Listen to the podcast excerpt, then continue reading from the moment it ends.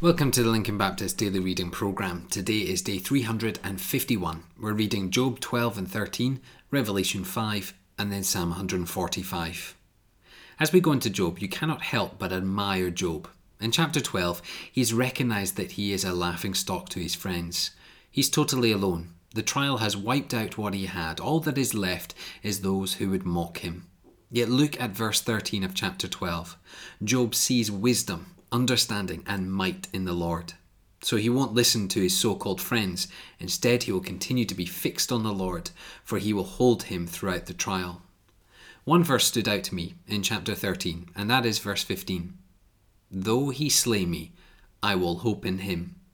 Even if the trial permitted by God takes the life of Job, Job will still trust in the Lord. He will be so focused, so zealous, so passionate about God that no trial will knock him off guard. I mean, what faith this man has. How is your faith today? Have you started listening to the friends of the world, or are you zealous for the Lord? Ponder that as we head into our New Testament reading in Revelation 5. We continue our read through Revelation at this astonishing vision of the heavenly realms. Chapter 5 looks specifically as to who is worthy to open the scrolls, bringing in the age of peace and calling all the faithful to the heavenly realms. Having searched the whole earth, nobody is found worthy. There is great lamenting in the heavenly realms, and crying out for the age of peace cannot begin until one who is worthy is found. Yet crucially, this is the moment that the Son of David, Jesus, the righteous and most worthy being, steps in. Four times he is declared as worthy.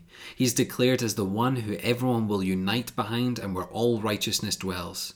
It is to this Lamb, Jesus Christ, where all the honour and blessing is given.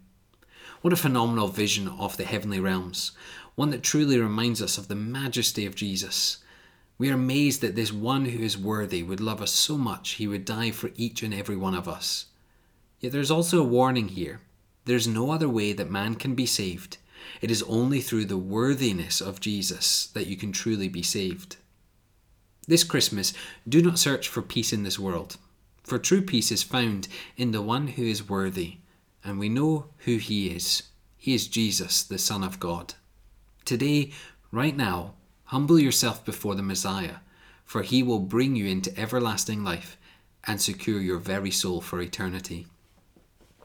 We now go into our final reading today in Psalm 145, a truly wonderful psalm.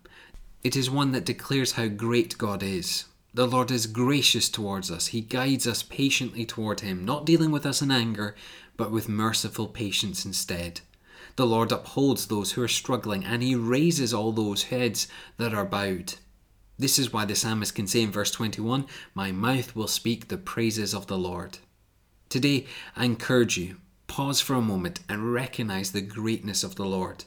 See how He has sustained you and answered your prayers. Don't just walk through life forgetting this. Instead, praise the Lord for His greatness and patience in your life. And that's how I'll close in prayer today. Father, we praise you for your merciful patience. We praise you for your grace towards us. We praise you for your greatness in sustaining us and answering our prayers. Father, we declare how great is God. We pray this in your precious name. Amen.